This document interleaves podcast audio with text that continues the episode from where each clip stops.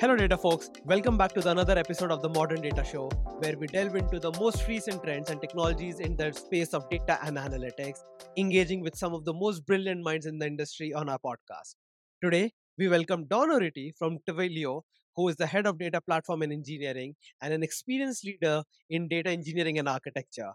Having spent multiple years in various senior roles in this field, before joining Twilio, Don served as the Senior Director of Data Engineering and Architecture at Genesys and at GoDaddy for six years, serving as the Director of Data Engineering and Architecture. Welcome to the show, Don. Hey, thank you. Thanks for having me. Excited to get started. Absolutely. So, Don, let's start with the very first and very basic question. Tell us a little bit about more about your background and how did you end up in your current role as you know head of data platform and engineering at Twilio? Yeah, so um, uh, probably my, my journey started back in 2004 uh, when uh, I joined a burgeoning. Uh, uh, we we started a uh, in store inventory service. I used to work for HEB Grocery Company out of Texas, and we had an automated ordering service where we had a system that would um, uh, track and maintain uh, inventory within our stores and then place orders uh, to the warehouse to replenish the store uh, stock levels, right? So part of my job was to uh, analyze the data that was coming in from this system and then tweak forecasts and make adjustments as necessary, working with people in the stores to uh, make sure that we had the right in stock levels to service our customers. And so, kind of trajectorying, trajectorying from there, um, I eventually moved into uh, the Martech space and doing marketing operations, and then that led me to business intelligence uh, where back in, in those days we were using um, uh, Teradata uh, appliances and then setting MicroStrategy on top of that with you know kind of a data architecture that that lies inside of MicroStrategy. Uh, we were you know uh, a very uh, strong data practitioners at HEB. you know when when you're working with very thin margins, like you have to have very well organized, well curated, well governed data, and so kind of learning those lessons from there, I took that over to GoDaddy, uh, where we worked with a lot more, um, uh, you know, big data technologies, a lot more modern data stacks. Uh, so there, we were using on-prem Hadoop. We had uh, we had uh, Kafka uh, for real-time data use cases. We also leveraged SQL Server CDC to to scoop data into into the data lake.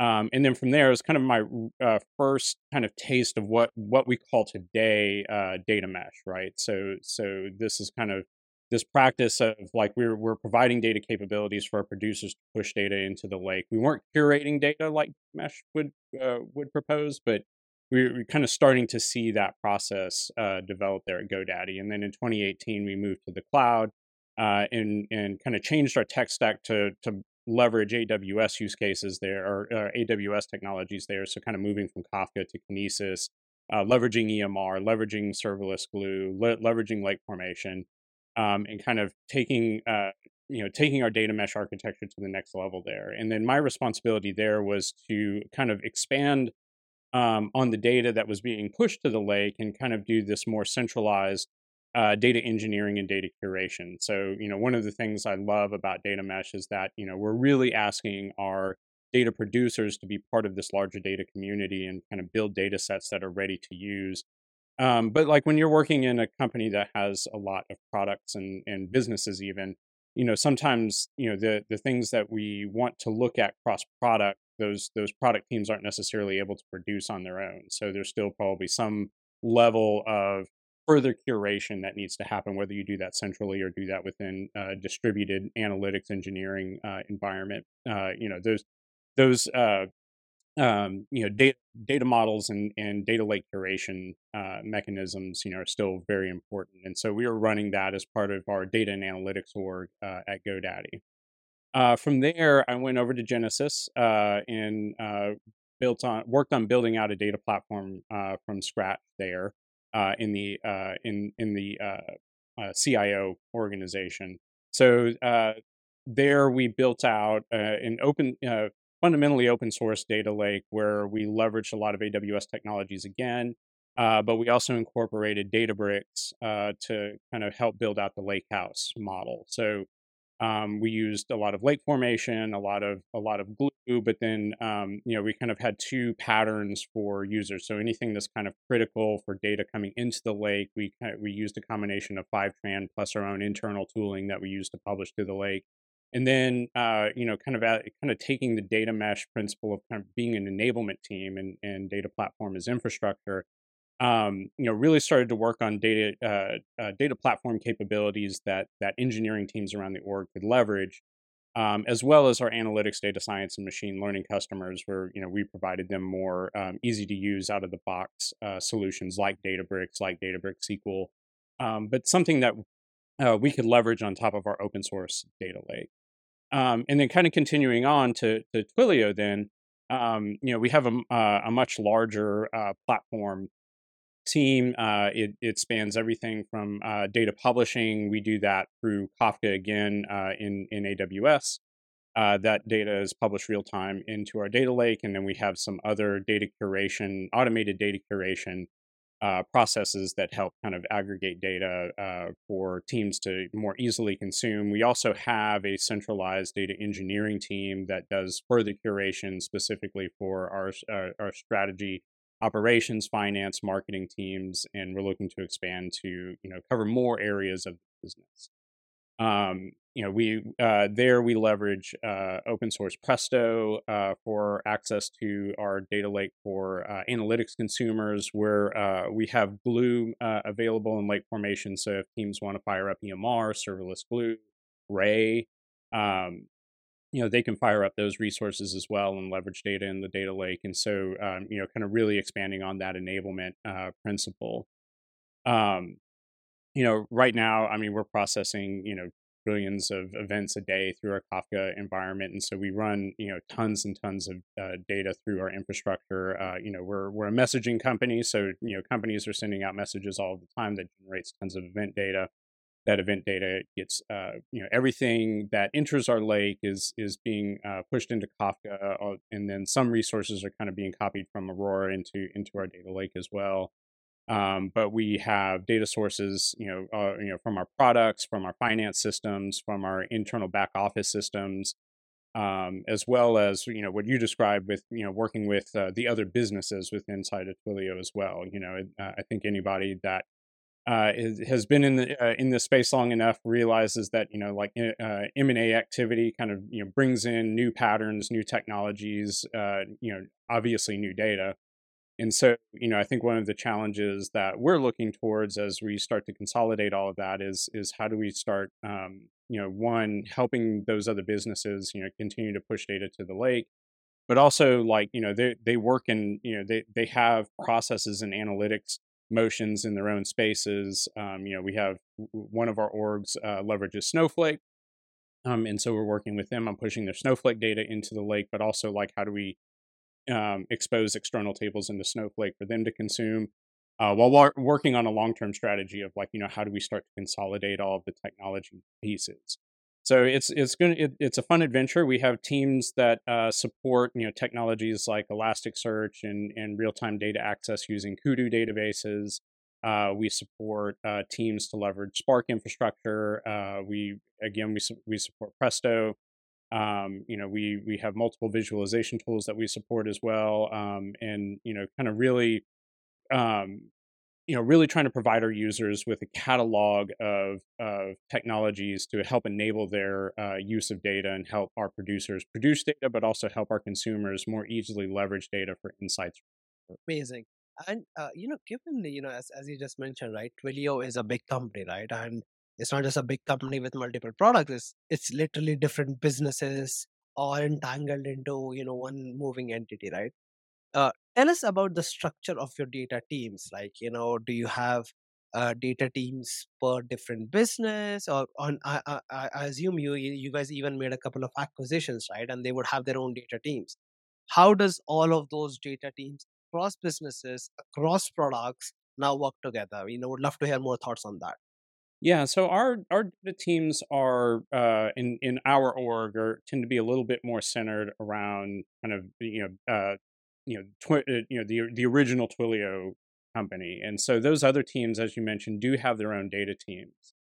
So, um, you know, we work closely with them to partner on on getting data, you know, into you know different systems or helping access data. Like a, you know, eventually, like I think where where we need to be is is in a place where um, data is easily accessible across platforms, and I think technologies like lake formation make that make that possible. At, in my prior lives, we use uh, we had a, a very distributed AWS account architecture that don't want to get too much into the weeds on that, but the idea being for like security purposes, service level, uh, service level um, management. Um, every team and every system had their own AWS account, um, and so as we publish data into each one of those, it's it's then then the challenge becomes well, how do I get like a cohesive view of that data, even if it's living in di- disparate systems, right? So I think you know lake formation makes that uh, you know super easy to do. If you're in um, if you're in the Databricks environment, you have Unity Catalog that that helps out quite a bit with that. Um, I think what we're also seeing in the technology space is that you know even vendors like like Snowflake and then Databricks, like we just talked about, are looking for ways to stitch data together that were that live in disparate systems. You know, maybe because of M and A activity, but also because you know these teams may uh, you know may want to uh, you know work with data inside each one of their org.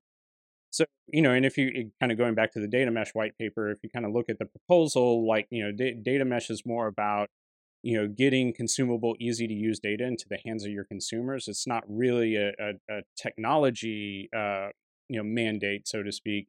It's more about like, you know, that the data can live anywhere. It can live in an Aurora database. It can be in Redshift. It can be in Snowflake. It can be in S3 and, and open source file formats. And so, you know how how do we get that data um, you know to look like it's a, a, cohesive data lake and and you know enable our customers to be able to access that data no matter where it lives? And i think that's the big you know vendors are trying to uh, take on that challenge um, and i think you know we're getting much better than where we've been before but i think that's our big challenge with the multiple business pieces is you know how do we meet them where they're at and how do we enable them to work with our data and vice versa but also like you know they already have data practices in place analytics practices data science machine learning in place and we don't want to disrupt that too much and so thinking about how to um, be a better enablement platform you know really is kind of my goal uh, you know moving forward uh, in uh, in 2023 and into 2024 is like not not be the central gate for everything but how do we support teams uh, to be able to use data wherever they want to use it? Right. And uh, you just briefly mentioned this term or technology called Kudu, right? I'm not not sure if I've heard of that before. Would you want to explain that further? Sure, it's a it's a high speed uh, database. You can kind of think of it a little bit like Druid. Um, it's uh, it's uh, it makes it a little bit easier to uh, stream data into a database, but it kind of behaves more like a SQL database than you know things like DynamoDB, for example.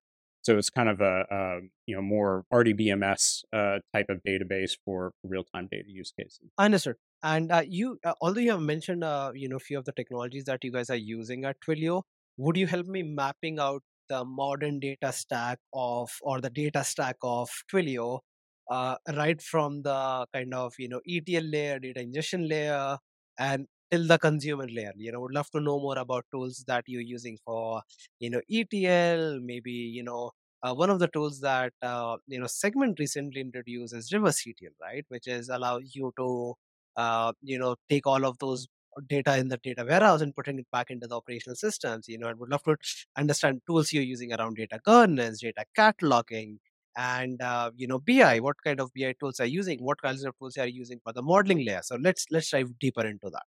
Yeah, absolutely. So um, all data uh, starts with data ingestion, and so data producers can publish data uh, through Kafka, but we also support um, uh, CDC ingestion for Aurora databases as well. That data lands uh, in S3, and then there's some Spark processes that uh, run some uh, high level aggregation data, kind of uh, initial step of data curation that's on top of that. Uh, from there, um, there's kind of it, it, kind of goes in multiple directions at this point. So so we do further data curation uh, using Spark. and and and tailor data sets to different areas of the business that we support. Uh, from there, um, we also have data that we push into Redshift for, for several reporting use cases, uh, pri- primarily around like SOC type use cases, you know, it's a little easier for us to manage and, and test there. Um, for our consumer layer, we have the we have that Redshift database as as I as I described, but primarily most users access our data through our managed Presto environment. So, you know, more sophisticated uh, data science and machine learning users, and even um, some of our product team engineers leverage our data through Spark. Um, and then our, our, basically our SQL interface for for analysts and, and for folks that want to do reporting is, is through Presto. And then for reporting, we we actually provide two options. We have uh, Tableau, uh, and then we also provide Looker. Uh, and so, kind of the Looker model was, I think, a little bit more of our, our, our initial visualization offering, and then we brought Tableau in later. But you know, we have a lot of lot sitting in both.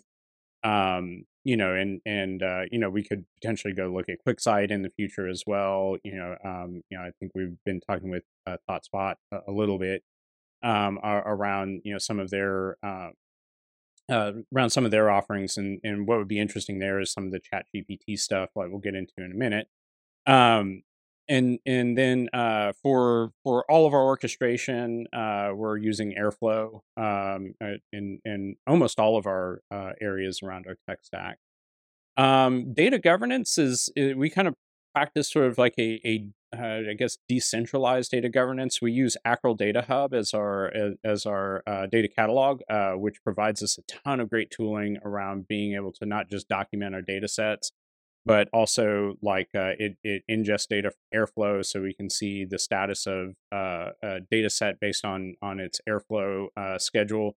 So, you know, one of the challenges about using the Airflow UI is that if you're building several tables out of that Airflow UI, like it's, it, you know, you can tell that the that the workflow is finished, but but you know, it's harder to map those data sets. So, Acryl gives us an easy way to be able to break down those pipelines and show the status at the table level versus the pipeline level, which is great. And then on top of that, uh, we can uh, we then can trace lineage throughout, you know, a lot of our data sets, uh, especially our key data sets around financial reporting uh, and then be able to show like SLA statuses, um, but also be able to show in Looker using their uh, Chrome plugin, uh, you know, warning data if we have uh, data quality issues or if we have an SLA um, violation, like we can show that in Looker, so so customers you know aren't looking at a dashboard that's uh, old or stale or maybe has bad data in it. So we're able to warn our customers ahead of time, and then we're uh, leveraging Anomalo to do a lot of our data quality checks. And then uh, from a governance perspective, the, the the we don't have like a centralized data governance council.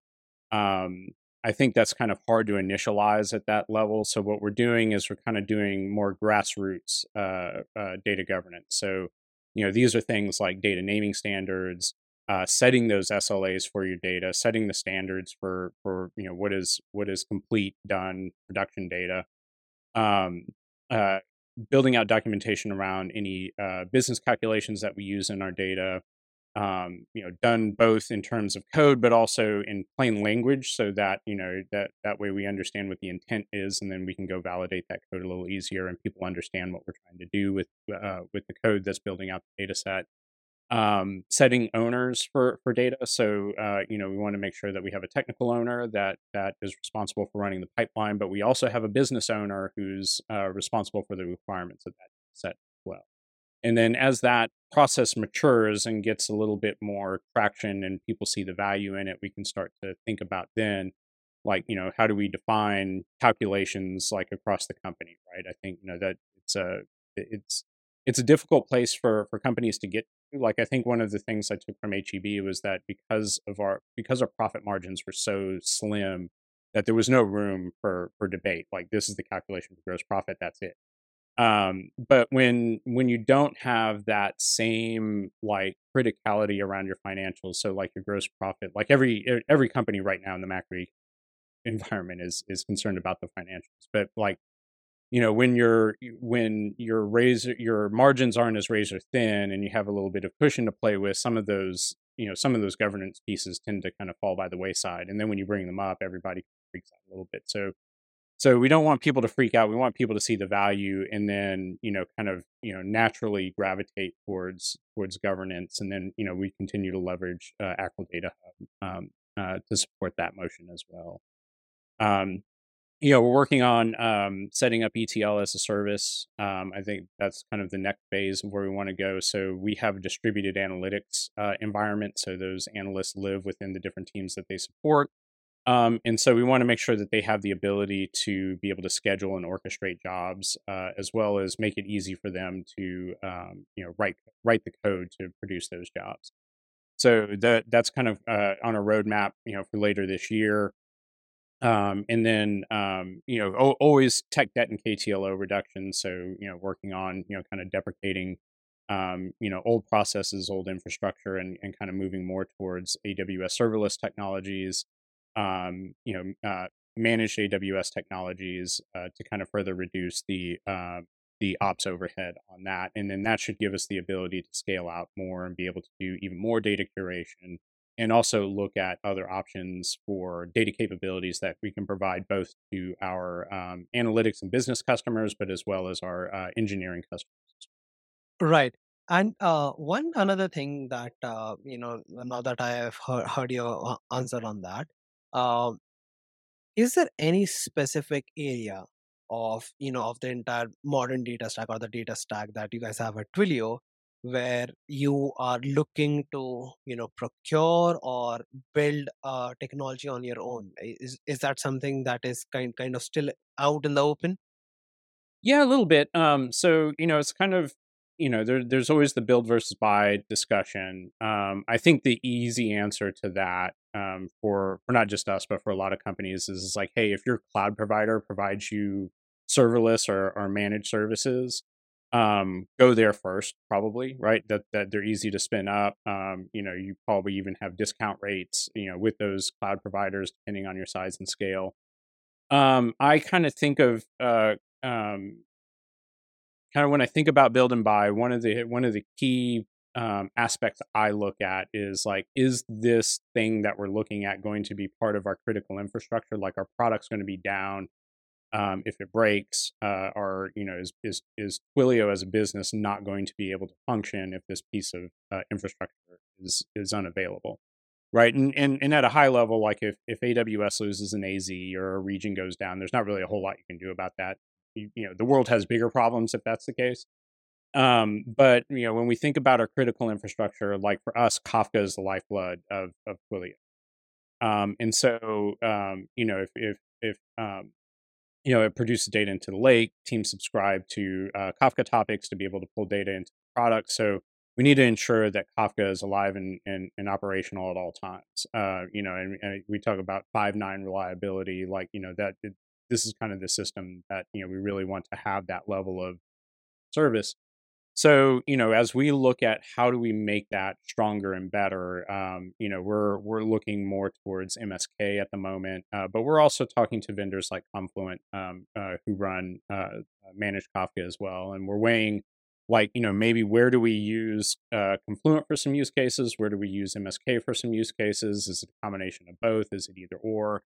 And so um, you know those decisions really um, you know kind of uh, we weigh those decisions based on you know uh, of course ease of use and and cost and, uh, and all of those things but like what happens if something goes down right you know in our um, you know in our messaging product goes down right do we are we going to do we feel like we are comfortable working with confluent to get stood back up if if they're the vendor or is that something that we want to have a tighter uh, uh, piece of control over. Like we can leverage MSK; it's a serverless service, a managed service. Um, but you know, we control like you know what uh, the the inside of what's going on uh, with the outage. How do we bring that back up faster? Like we have a little bit more control over that, and and so it's that trade off of like you know do, you know if we're if we're working with our customers on on whether Twilio's down, like how comfortable do we feel saying like, hey, we're working with a vendor that's providing some infrastructure around that. So depending on the piece of infrastructure that could be totally fine you know other you know or it could be a combination like certain services we may want to run ourselves and certain less critical service we may hand over to a vendor right? so that's one of the th- great things about like why i push like open source technologies is that it gives you a lot of that flexibility pretty easily so um, especially at our scale where we're you know we're, we're processing you know trillions of events a day um, you know being able to you know write that data out to s3 and you know either run you know emr on top of that and leverage spark leverage ray Um, or you know you can go to a vendor like Databricks and be like, hey, you know, we want something that's a little bit more managed, a little bit more, you know, we have serverless Databricks SQL, but we needed to read off of the data that we're processing into our open source data lake. Um, that flexibility gives us a ton of options for different use cases where it's like, hey, we need to centrally run a set of infrastructure, um, but it's you know low tier. Like you know, we we we want our analytics customers to have data and compute all the time, but you know, if we're down for 30 minutes there, you know, no big deal. Um, but like if if our if if our Kafka cluster goes down, then you know that is a huge deal. And do we want to be able to do we want to own more of that or figure out a way to distribute that so so that we can you know leverage you know manage uh, leverage partners like Fluent or you know kind of eh, or, or, or embed more into the AWS managed offering. Right. And you mentioned you know previously before about these macroeconomic tailwinds, right? And uh, uh, leading to a lot of lot of you know almost kind of everyone focusing on you know profitability and sustainability over the you know mad rush for growth, right? And often it have it, it it's seen in the industry that the data platforms and the data engineering or the data bureau division as a whole is often looked as uh, a kind of a cost center rather than a you know business center right? And as a data leader what is the rationale or what is the kind of what is your pitch to the executives not just at Twilio like in general what's your pitch for executives for a sustained investment in the data platform and data teams yeah, so um, th- that's a great question. So I think that in times like this, um, you know, this is not the time to cut back on data capabilities. Like, you know, we need to be able to uh, understand our data as much as possible in order to look for those opportunities where we can help our customers succeed, look for new opportunities to find customers, um, and then look at ways that we can upsell and cross sell cross sell to our customers. Right. So if you're just looking at like how do I generate more revenue um, you know, data is going to be the answer to that. And and you know, now is not the time to cut data. It's time to like put more money into data. Now I'm going to counter that by saying that like um, you know, one thing that would help maximize the investment in in data is to think more enablement versus central centralization. So um, you know, if if you think about um, you know you you have multiple analytics teams you have multiple engineering teams that need to leverage data capabilities. If you centralize your infrastructure to that so such that a central team is either managing all of your etl or they're managing all of your infrastructure you're going to hit uh, a scale limit right? You can you can hire more people you can put more money into it but the the reality is is that you're you're you say if you have 10 people supporting you know all of your data ingestion well you know if they're if they're pulling data from your uh, from your sources then you know at, at some point you're going to max out uh, max out the ability for those 10 people to manage all that. Either they're going to run into ktlo issues or they're just not going to be able to manage that many pipelines. And so you know really kind of um, you know taking data mesh to heart and start thinking about like how do i turn my organization into a data community not just a centralized data platform team. I think you know data is so critical to organizations you can't just throw data over the wall to to a central team to say like okay well these guys just manage everything in data and then but we're going to go off either do the analytics or we're going to do um, you know platform engineering or product engineering. Like everybody plays a role. And i think you know when when you start thinking about these horizontal teams like a data platform team or like a cloud services team or a cloud platform team I think the role needs to switch from you know we run the infrastructure, we manage all of the all of the processes that run through that run through us, to being more of like, hey, we're going to start you know thinking more of platform as infrastructure. Like, how can we give you the infrastructure that you need to, to run on your own things that um, you know things that are data related. So when you think about things like data publishing, how do I build a Terraform module or a CloudFormation template to that allows an engineering team to deploy that infrastructure and then but have it already pre-configured or or um, have light configuration so as soon as they deploy it it's up and running and they don't have to think about you know managing it or trying to get it set up and, and wire it into the product right? And so i think our role as like horizontal platform teams kind of shifts a bit from you know we used to we used to manage all the hardware we used to make sure that it's up and running and um, and and moving that to a model of like, well, no, like all of these engineering teams also need to handle data. So how do we help them uh, handle that data and stand up infrastructure on their own and not be the gatekeeper for it, but be the enabler for all these teams to do that. And then that scales a lot better. And and so now we're supportive and saying like, hey, if you're having problems running an Elasticsearch cluster or you're having problems standing up EMR, um, you know, we can jump in and help you and give you that support you need. Um, but we're going to get out of your way so that you know if you want to run EMR or serverless glue, um, or you want to um, you know leverage Athena, or you want to you know run Databricks on your own, like you know you can do that. We're not going to get in your way, but but we're instead of like competing with you, we're going to support you on that uh, on that mission and help make everybody as data savvy and as powerful um, as as we as a centralized organization. I think when you look at it that way, you can start to maximize the investment quite a bit in in your data platform team and so your data team isn't just you know strapped to the gills trying to run uh, uh, KTLO and not able to give your company and organization more tools you kind of you kind of move that. Your your platform teams and your product teams are already running a lot of KTLO to keep their lights on anyway. Um, and if we're leveraging easy to use infrastructure then um, you know that that makes it you know less load on those teams, but also, you know, like if, if your Spark cluster goes down, your EMR cluster goes down, just kill it and restart it, right? Like you don't have to worry, like, you know, I've got to page another team and then they've got to go figure out what's going on. Just, you know, like, hey, we're going to, beginning of our Airflow job, we spin up serverless EMR, we run our job, spin it back down, and you don't have to worry about any KTLO. And so kind of taking advantage of managed and serverless offerings when you can so that further even re- reduces the ops load on on those products but but you know again kind of packaging up those pieces so that they work as soon as they're deployed making it easy for your data producers to to publish data uh, making sure it's easy for them to publish high quality data right? So you know packaging up any kind of you know data quality checks that you might have um, you know it and and and kind of making it easy for the company to start becoming a data community um, versus trying to centralize everything on a single that's an amazing answer don so, as we inch closer to the end of this episode, let me leave you with one last question, Don.